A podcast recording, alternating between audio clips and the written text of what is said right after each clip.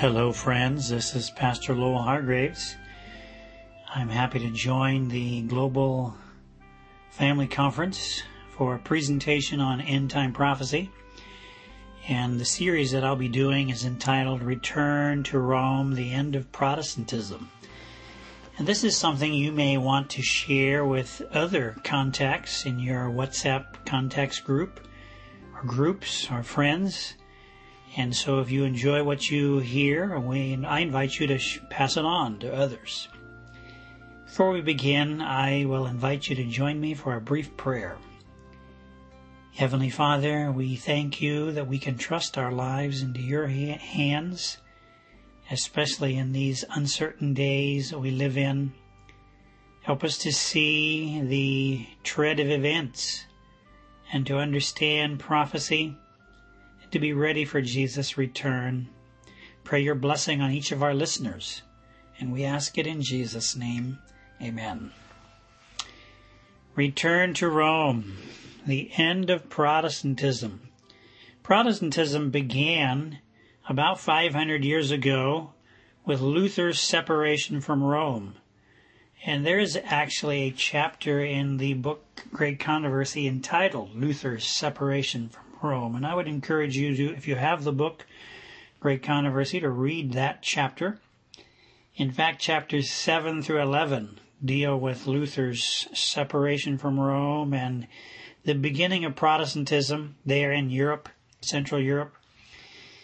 It was in October of October 31, 1517, when Martin Luther nailed his 95 theses to the church board, uh, church door in Wittenberg, Germany.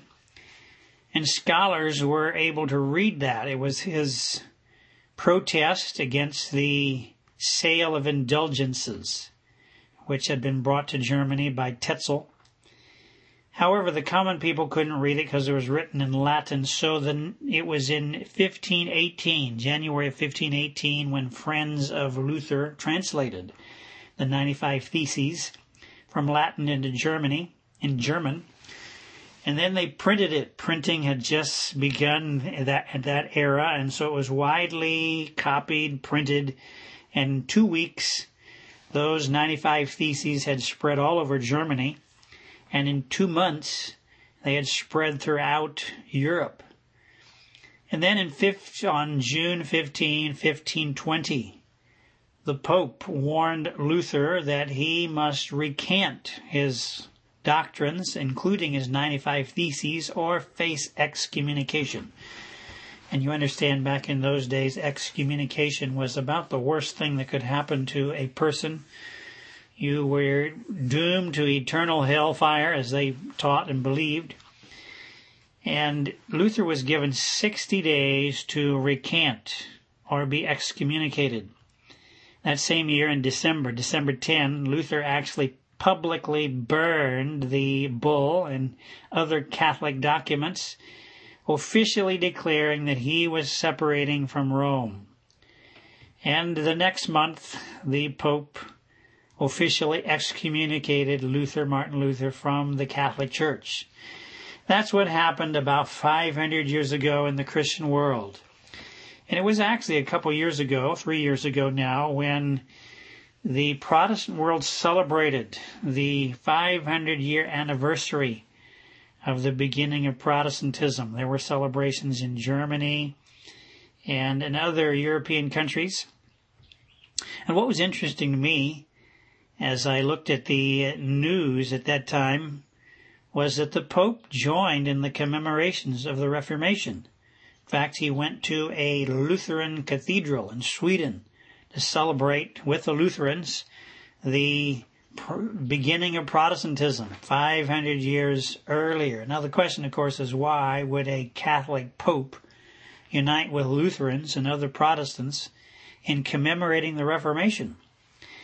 We'll answer that in a moment. But let me read first some news clippings. This is Fox News, October 30, 2016. It said Pope Francis is traveling to Sweden to join Lutheran leaders for a joint commemoration of the 500th anniversary of the Protestant Reformation. The anniversary of monk Martin Luther's challenge to Catholic dogma may not seem like an event to celebrate from the Vatican's perspective. But Francis' participation is part of the Vatican's wider efforts to mend ties with other Christians. For history's first Jesuit pope, the visit is particularly significant given the Jesuits were founded to defend the Catholic faith from Protestant reformers. Now, that one sentence from Fox News is so poignant with importance. For history's first Jesuit pope, Pope Francis, you know, is the first Jesuit pope in Catholic history. This visit to the Lutheran Cathedral there in Lund, Sweden, is particularly significant because the Jesuits were founded to defend the Catholic faith from Protestant reformers. And the question is, why is the Pope commemorating the Reformation? What do the Jesuits have to do with killing the Reformation? Well, those are questions we're going to answer. But first of all, let's go and read from the Bible, from prophecy, from the last book of Scripture, Revelation.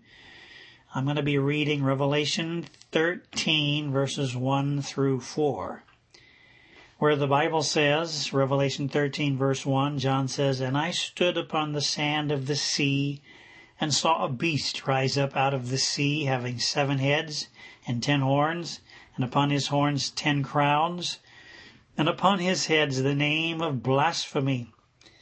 And the beast which I saw was like unto a leopard, and his feet were as the feet of a bear, and his mouth as the mouth of a lion, and the dragon gave him his power and his seat and great authority.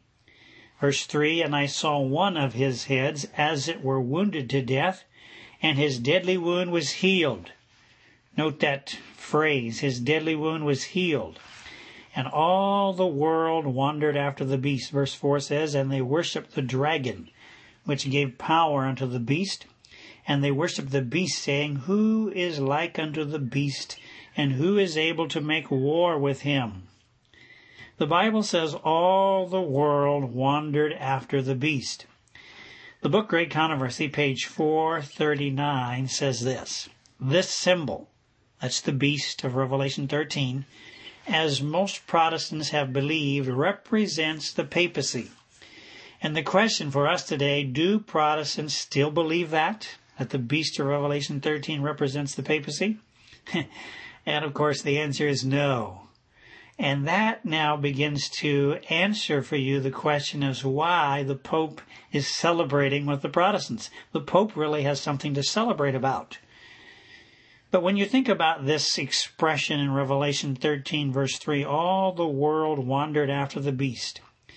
In order for all the world to wander after, or as the Weymouth translation says, the whole world was amazed and followed him, at least five things must have happened. And if you're taking notes, you can mark down these five things. Number one, the death of Protestantism. Protestantism must essentially be dead in order for all the world to wonder or follow this system. Then, secondly, there must be a positive view globally of the papacy. In order for all the world to wander after this system, the beast system, then there has to be a positive view of the papacy. Then, number three, there must be religious unification. Not all these fracturing of religions and churches. There must be a unification of religions in order for all the world to wander after the beast. Then, number four, there must be a removal of competition. Now, what I mean by that is there must not be anyone else to compete with the beast for global leadership since all the world is following the beast or wandering after him, there must be no one else that is competing with the beast system, the Vatican system, for global leadership and control. So number four, the removal of competition. And then finally, number five, there must be a global common problem or a global common enemy. Those are the five things that must take place in order for the whole world to wander after the beast. Number one, all the world, or number one, the death of Protestantism. Then number two, a positive view of the papacy.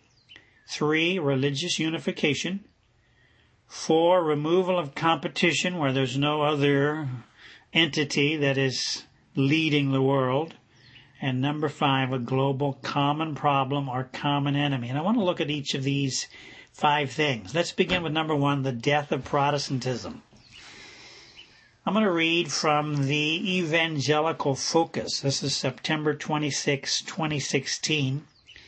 It says German Protestants and Roman Catholics turn 2017 into celebration of ecumenical unity, several events to share common faith and heal wounds of the past are organized in Germany. Note that expression, heal wounds.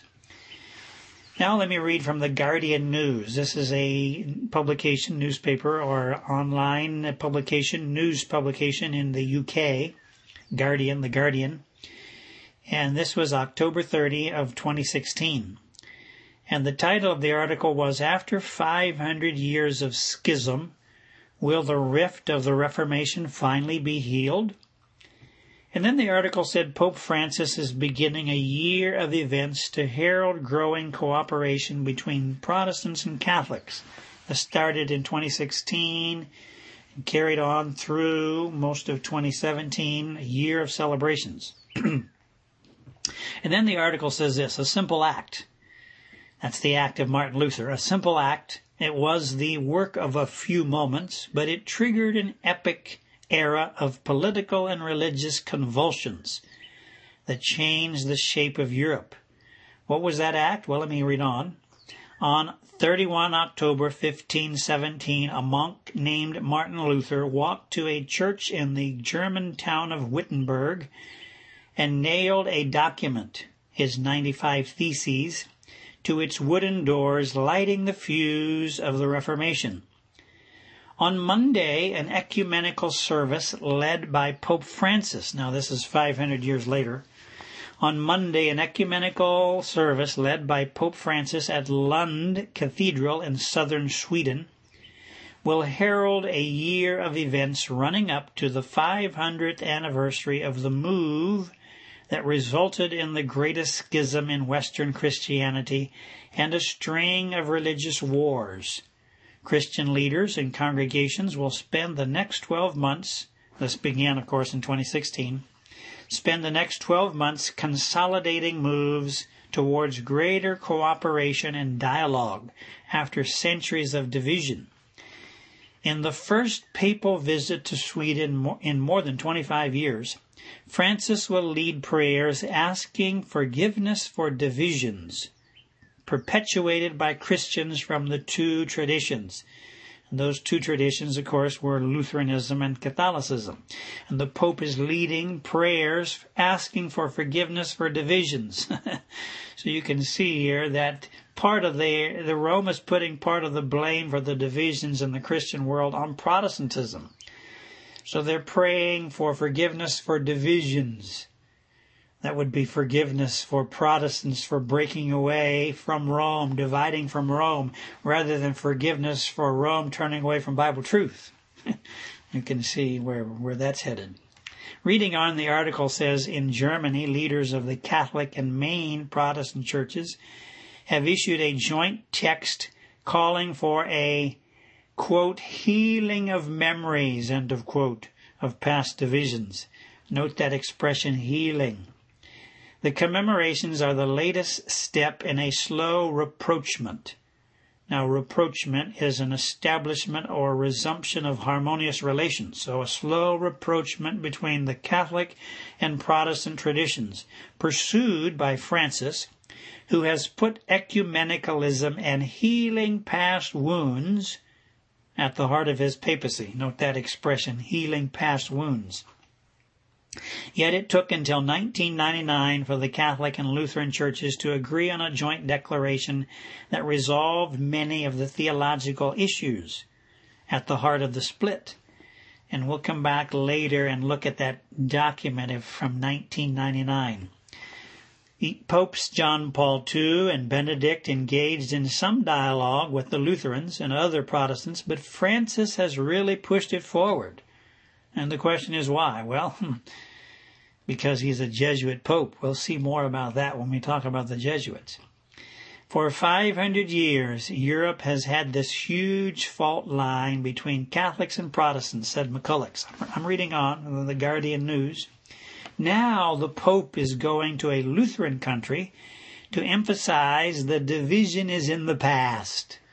Note that. The division is in the past.